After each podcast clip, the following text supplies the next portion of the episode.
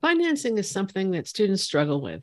As a grad student at Harvard Business School, today's guest founded an innovative company that treats educational financing as an investment in your future and not a debt to be saddled with. Learn more in today's interview. Welcome to Admission Straight Talk, the podcast dedicated to graduate admissions and helping you approach the application process thoughtfully and successfully. Your host is Accepted's founder and world renowned admissions guru, Linda Abraham. At Accepted, our mission is to get you to that unforgettable moment when you read your acceptance email and shout, Yes, I'm in! Confident you'll be attending the perfect program to help you launch the career of your dreams. Welcome to the 495th episode of Admission Straight Talk. Thanks for tuning in. I don't usually plug accepted services on this podcast, but accepted is having a fantastic special, the last one of 2022. And I would be remiss if I didn't share this news with Admission Straight Talks listeners. You can save up to $1,000 on accepted services between now and November 14th. You pre meds looking to next year, now is your opportunity to lock in a package at this very special rate and start early. For those of you with December and January deadlines interested in a few hours of invaluable editing and advising, you too can save. Use coupon code SAVE NOW, but hurry.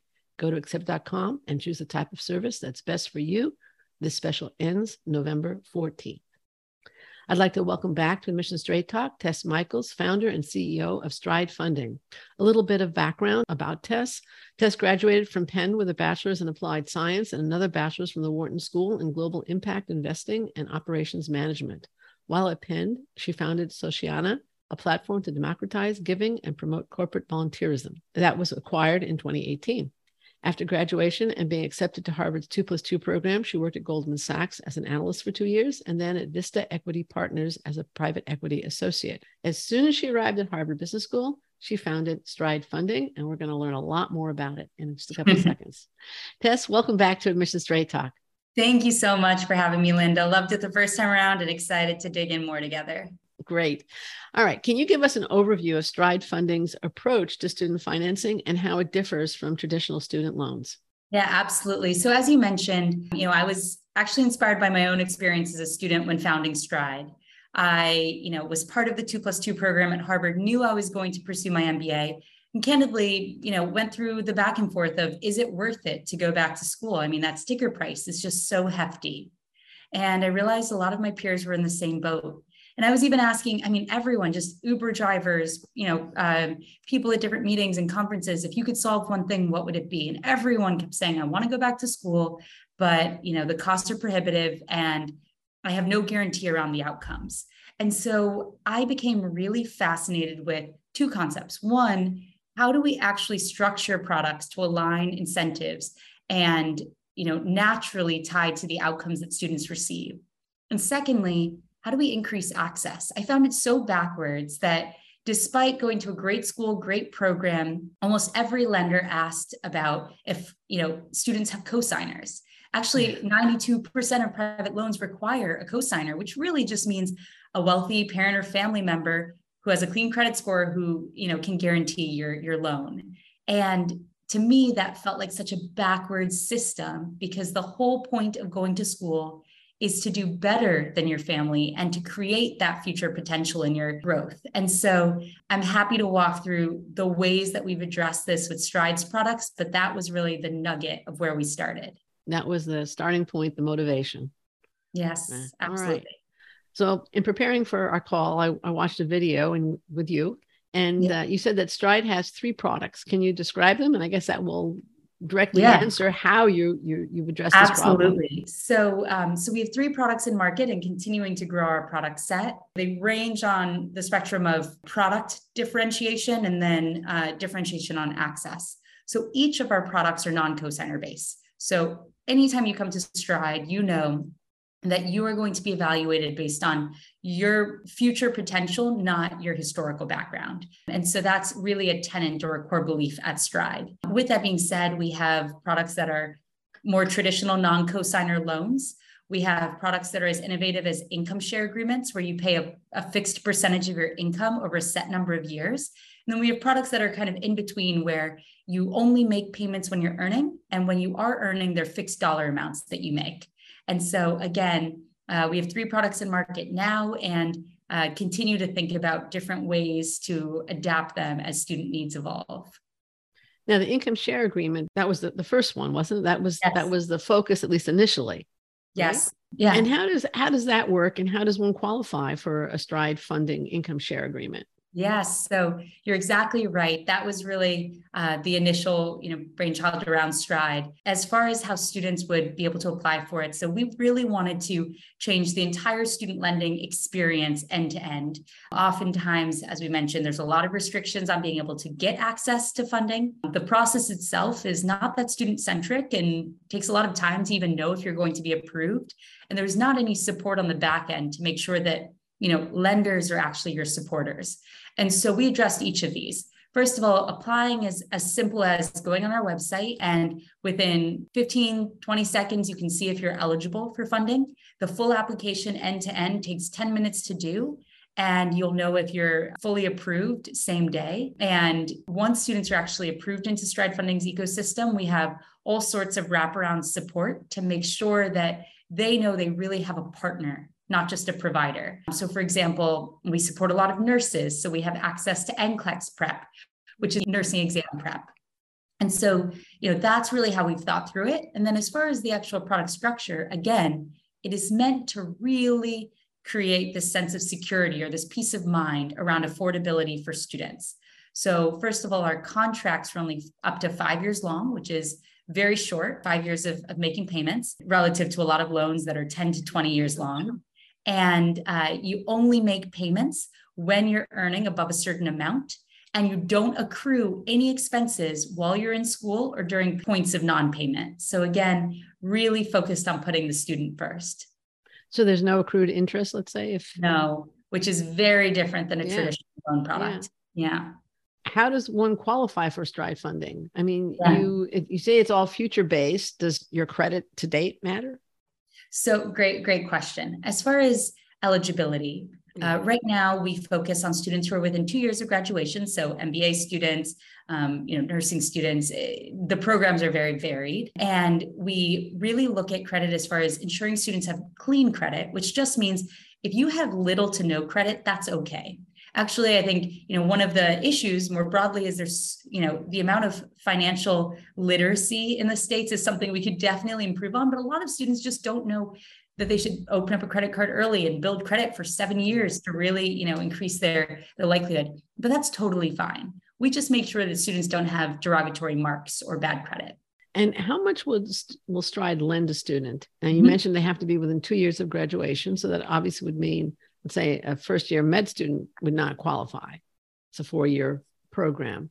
What about those those kinds of questions? Yes. So typically, students, we always advise that they take out grants or scholarships first. Free money is better than anything you have to have as a real obligation. Then students typically look at subsidized federal loans. And then mm-hmm. after that, when they're looking at Grad Plus, which of course is you know unsubsidized federal loans that oftentimes have origination fees versus private loans, then they also should look at Stride. And so we typically fund up to $25,000 per year, so $50,000 per student. There are exceptions to the rule, but that that actually ends up being around what our, you know, average borrower for degree programs needs. And do students end, end up paying about the same or less or, or more in total repayment Yeah. when compared to traditional private loans? Yes, great question. So um, for our degree programs, nearly all of our capital comes from large impact investors and large nonprofits. And so it's meant to be very affordable. Typically, we look at our costs being relatively you know for the for an expected student relatively similar to what you would pay for federal loans however with a lot more protections built in around not making payments when you're not earning so again you know really thinking about you know making sure that affordability is uh, the one of the most important factors Right. Now, back in September, I saw the following announcement quote, It's a big day for the space, a big day for Stride funding, and a big day for students. We are ecstatic to announce that our team at Stride Funding just launched an income share financing program alongside Stanford Law and a new nonprofit, the Flywheel Fund for Career Choice. The program is designed to make it easier for students to select careers focused on impact, mission, and interest rather than simply pursuing the highest salary. Can you explain? Yes. So this is a really exciting mm-hmm. initiative for the whole team. We essentially looked at this and said, how do we create a evergreen fund where for programs where there tends to be almost misalignment around what students want to pursue versus the cost of education how do we tackle that head on with products like income share agreements where inherently everything is tied to outcomes so similar to MBA programs, law school programs, oftentimes you see a lot of students pursuing corporate law, even though they really wanted to do public work. And so we had some really great partners and supporters who were the folks who brought the inspiration towards Stride. We then partnered with them and said, okay, we'll structure this such that every single dollar recouped goes back into funding more students. Students pay a percentage of income. So if they earn less, they pursue public work, they pay less. And the maximum a student will ever pay is what they would have paid had they taken out federal funding. And so even if a student does decide to pursue corporate law, again, they still have eh, at the end of the day an affordable product and so for us this was really a win-win-win where you know this creates a way for the school to be able to actually support students pursuing more diverse paths allows students to really focus on what their passions are and make sure that cost is not a barrier for anyone and how is it self-perpetuating that i didn't quite yes. quite get maybe yes. i missed it so, no, so again, we had worked to set up a, a, separate nonprofit with capital from alumni and other folks in the in the space. Mm-hmm. And every dollar that is now being lent out to these students, when it is recouped, will go back into the fund to fund future students. Got it. And so that really allows it to be evergreen. Do you see other law schools or maybe other programs, MBA programs following Stanford leads? Yes, so we are ready, are um, deep in talks. We had a lot of inbounds following this from peers of Stanford's, both in law programs and then other degree programs as well. So we actually see this being a model that could be applicable much more broadly. Wonderful. Now, Stride started in the MBA world, right? That's that's mm-hmm. obviously your background, and I, and I think when we spoke, you were very much focused on the MBA world, but it has expanded enormously. What are some of the fields that Stride is is currently serving? You mentioned nursing, but what yes. else? Yeah, so the the biggest segments that we focus on are STEM, so engineering, data science, healthcare, like nursing, and business. Um, so those are our three biggest segments, but there are a lot of other fields that we support. For example, education where teachers tend to have very you know low variability professions post graduation and so again i think as we grow we've naturally tried to find ways to be able to offer our products to a broader suite of students across a more diverse set of programs. Correct me if i'm wrong this seems to work most most effectively when students have the potential for high earnings. Mm-hmm. but if the potential if the salaries in a specific field are lower does it still work Oh, great question. So, just to be clear, in a lot of ways, where it works best is predictability around okay. the earnings, but not about the absolute number. So, a teacher is a great example yeah. because we're able to structure the product differently. We know to a very high degree of certainty what someone who's pursuing, let's just say, a master's of education is likely to earn. Mm-hmm. And so, we just structure the product for that type of earnings differently around what is the minimum income threshold? Perhaps it should be you know a, a, different number. How do we think about the percentage of income based on the expectations on the back end? So i would not say in any way it is better or worse based on high or low earning professions but variability is probably the biggest impact. Got it. All right. That thank you for clarifying that. Yeah of course. Now you mentioned earlier that stride provides support to its borrowers beyond just the money lent mm-hmm. and and the favorable terms. Can you and you mentioned you know test prep discounts? I guess can you can you also touch on some of this this other support that Stride yeah. provides its borrowers? And this is an area where we continue to, you know, think about ways to evolve. Um, and a lot of it is figuring out, you know, for any set number of hours a student has in the day, what are the tools they actually will utilize, right? Because more isn't always better. I think vetting actually high quality tools that are going to add value is is um, really, you know, how we focus. And so we've really thought about this as far as a few key buckets. One is, you know, when students are let's just say in school how do we think about access exactly like you said to exam prep ways to really improve you know um, their ability to track progress while in school once they have officially graduated the next step is applying for jobs so we've partnered with players like teal that you know create job tracking systems so students can actually manage where they're applying we've also looked at uh, certain tools where students can essentially scan their resume and then scan the job description and see what are the right phrases or things to include that will be able to appeal to a certain employer. And then lastly, you know, uh, we really create an open network for students to reach out when they have questions around their own job search process. But again, you know, it's the early innings. I, you know, I also think that we have the benefit of getting to see a lot of schools that you know have done it well and i i do think we've seen some of that actually in the non-degree space if you've ever heard of these boot camps that sure. do upskilling and reskilling around learning to do software engineering in a set number of you know number of months those programs actually have built pretty robust career offerings sure. um, and support because the point of it is to say it's not just the degree that matters, but it's really around making sure that you are placed into a job with meaningful salary uplift. And so it's been great to just learn lessons from players like that as well. I mean, we've been focusing, or at least I've been focusing very much on the on the graduate market, and that's that's admission straight talks focus. But do you also lend to undergrads that are let's yeah. say juniors or seniors? Great, great question. So we fund students within two years of graduation currently, and of course, always looking to expand. So that includes all master's programs, undergrad, students who are in the later half of their, their programs. And then we also expanded during COVID to support students in non-degree programs that are really high quality. And again, it's amazing looking at, you know, when you and I first spoke years ago, we were a single product company focused in one specific market just with our direct to consumer offering. And now we've expanded to three products, you know, nearly 10,000 students um, across degree and non degree. It's just amazing to see, yeah, how much is, has changed. That so. is fantastic. Congratulations. Thank you. Now, it's a few years since we spoke. It's also a few years since you graduated from Harvard Business yes. School you had an outstanding foundation in business and you mentioned you know the the cost of the education. You also yeah. had a significant opportunity cost given what you've been doing previously. Do you feel the degree was worth your investment in time and money both the out of pocket variety and the opportunity cost? Why or why not?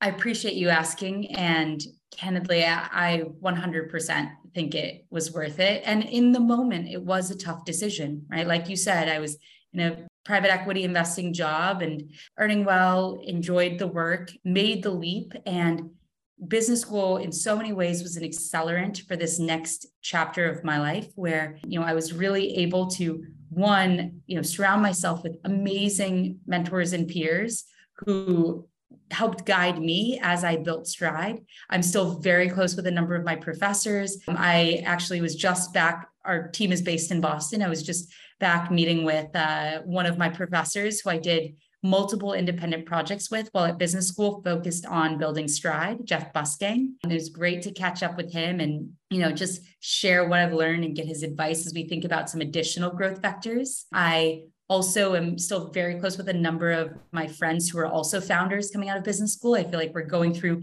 similar paths similar journeys in building our businesses um, and growing our teams and, you know, I also got a lot of exposure to folks who then became investors in Stride who were connected through the Harvard Business School network, um, like Deborah Quazzo and, and others. And, you know, that connectivity and that bond is something that, you know, it's hard to, to put a finger on exactly what makes it so special, but it really does work. All of that to say, as a side note, something that's pretty exciting is we actually have a case, a Harvard Business School case that's being written about wow. Stride. Wow. in the final, yeah, in the, in the final, uh, you know, reviews right now, a professor inbounded us about wanting to do a case that every first year student for the upcoming, you know, enrolling class of 2023 will have to read um, in, in years going forward. And so really special moment just for me personally um, and for the whole team. So, well, congratulations, obviously, on multiple levels. Thank you. Um, and getting back to the, the question about Harvard Business School. So, again, you, you had this incredible foundation and and you've focused seemingly on on the networking benefits of of Harvard Business School and the connectivity. Was the education valuable? Yes, fair, totally fair question. I should have included that as well. So I will say, I think, you know, I had the luxury of studying at Wharton for undergrad and taking business classes and working in finance. And so for me, the classes that were the most helpful, I, I would say in two, one, as far as actual just tactical classes were ones that I didn't have exposure to before, things like tech sales, right turns out so much of my job is you know really understanding how do i structure deals and how do i think about making the right approach with different types of partners across our ecosystem or, or deals an actual class called deals which was negotiations meets law and how do we think about you know credit structuring right those were incredibly valuable. I also found a lot of the classes where we talked about not just the wins, but also the failures that different entrepreneurs have had incredibly useful so that I did not repeat the same mistakes. Right. And I think all of this really comes together in the way that they taught the business school class through the case method that was completely different than what I experienced in undergrad, which is more so learning from a textbook, looking at a PowerPoint deck, more yeah. traditional. But I found the case method to be fascinating because our peer set just comes from such different backgrounds. I mean, you had everything from people who were in the military to people who worked in corporate arms of different companies across healthcare and energy and the like. And so to me, that was really interesting to be able to actually hear real life lessons from folks who got to see it firsthand and for me to just absorb that way versus just through you know more of a rote memorization textbook style. Thank you. That was a great answer. It's yeah. a very comprehensive one. So thank you again what would you have liked me to ask you? Yeah um, either about stride or about your experience at harvard. Actually i do have one question also after yeah please. No no please you go oh, all right so you think about what i what you would have liked me to ask you and i'll ask you what's what what do you see coming down the pike for stride? What does the yeah. future hold? Yeah. For us right now, we're really focused on continuing to um, increase access for more students as we diversify our product set, expand into new types of programs, and then also go deeper with our existing students, right? So, really thinking about, hey, you know, education financing is one of the first big quote unquote purchases that a student makes. But how do we think about what else these students need going forward on their path, right? There are really great tools like Mint to think about budgeting and financial wellness. What about when students open up a credit card? How do they think about the right features and benefits for them based on their financial position? And so a lot of this is through just really strong engagement and feedback loops from our own students to learn what else in their life roadmap can Stride be supportive of with? Because at the end of the day, again, we don't just want to be a provider, we want to be a partner with them. So very nice. And then what would you have liked me to ask you? Yeah. Um, so I, I, I one of the things that I think is really interesting is around just thinking through what we learned from a collaborative sense at HBS and how that's impacted how I think about teams, leading oh, teams. Wonderful, wonderful. Um, Go for it. Yeah. So, you know, I think uh, for me, what was really fascinating beyond just the case method was the types of ways that HBS got us to work in these like very high functioning, very tight knit teams on a lot of different exercises. One of my favorites was the field class. They had us go abroad for 10 days and consult for a company. So I went to Vietnam and oh, consulted for you know a, a, company that creates dairy products totally out of my wheelhouse but it was such an amazing experience and what was amazing is they taught us so much about understanding how you do launches with your team. You understand each other's working styles. You really um, think about how each person is motivated. What are they trying to get out of the class? Some people wanted to just learn and be on the field. The other people focus on getting the highest grade. What, what are your motivations for being here? Right. And how do you most effectively work with the team as far as knowing your skill set and being able to stay engaged? And I think that's really worked with my team. I mean, I myself have evolved a lot. I went from wearing a lot of hats to now having a full executive team that, you know, I mean, we tripled our team size over the last year. And now knowing that if I am the best in, if I'm the best in the room at any one topic, then I'm probably in the wrong room. Right. And I think so much of it is about knowing that you're surrounding yourself with folks who are super high brilliance, low ego, and setting up the right environment for them to be very open about how they work best, what they're motivated by, and how I can help create that conducive ecosystem for them. Right. So, anyway, it's been amazing just um, taking those learnings and applying it here. That's wonderful. That's great. I like to say that every so often I'll talk to a prospective client and they'll say, Can I work with you? I haven't worked individually with, with clients in years. Yeah. Uh, I just don't have the time. It's not fair to them. It's not fair to me. And uh, I'll tell them with all seriousness and all honesty, I say, I hire people who are better than me. Yeah. You're better off working with the consultants that I referred to. Absolutely. That's yeah. that's the same idea. Yeah. Um, 100%. Right. Tess, this has been absolutely delightful, fascinating. Congratulations on Stride success, your success. And I want to thank you so much for taking the time to join me today. I really appreciate your sharing your experiences and information and the great options that Stride offers, as well as your personal reflections on your experience at Harvard Business School. Where can listeners learn more about Stride funding? Yeah, absolutely. First of all, definitely check out the website. We actually just launched a totally rebranded website that I love. So it's stride at just like hit your stride, stridefunding.com. And uh, you can also email me at tess at stridefunding.com with any questions you have. And um, would love to just hear, you know, people's thoughts on what we're building, what else we could do, and uh, how to really make a dent here. So wonderful. Thank you again. Listener, thank you too for tuning in to this, our 495th episode. If you are concerned that you missed something in today's show or want to take a note or two but couldn't because you were driving, jogging, or doing something else, we've done it for you. You'll find the show notes for this episode at accepted.com slash 495. Quick reminder, don't miss Accepted's November special with fantastic savings available provided you purchase by November 14th. The coupon code is saved now Go to accepted.com and choose the service that's right for you. This is Admission Straight Talk produced by Accepted, and I'm your host, Linda Abraham. I'll talk to you again next week.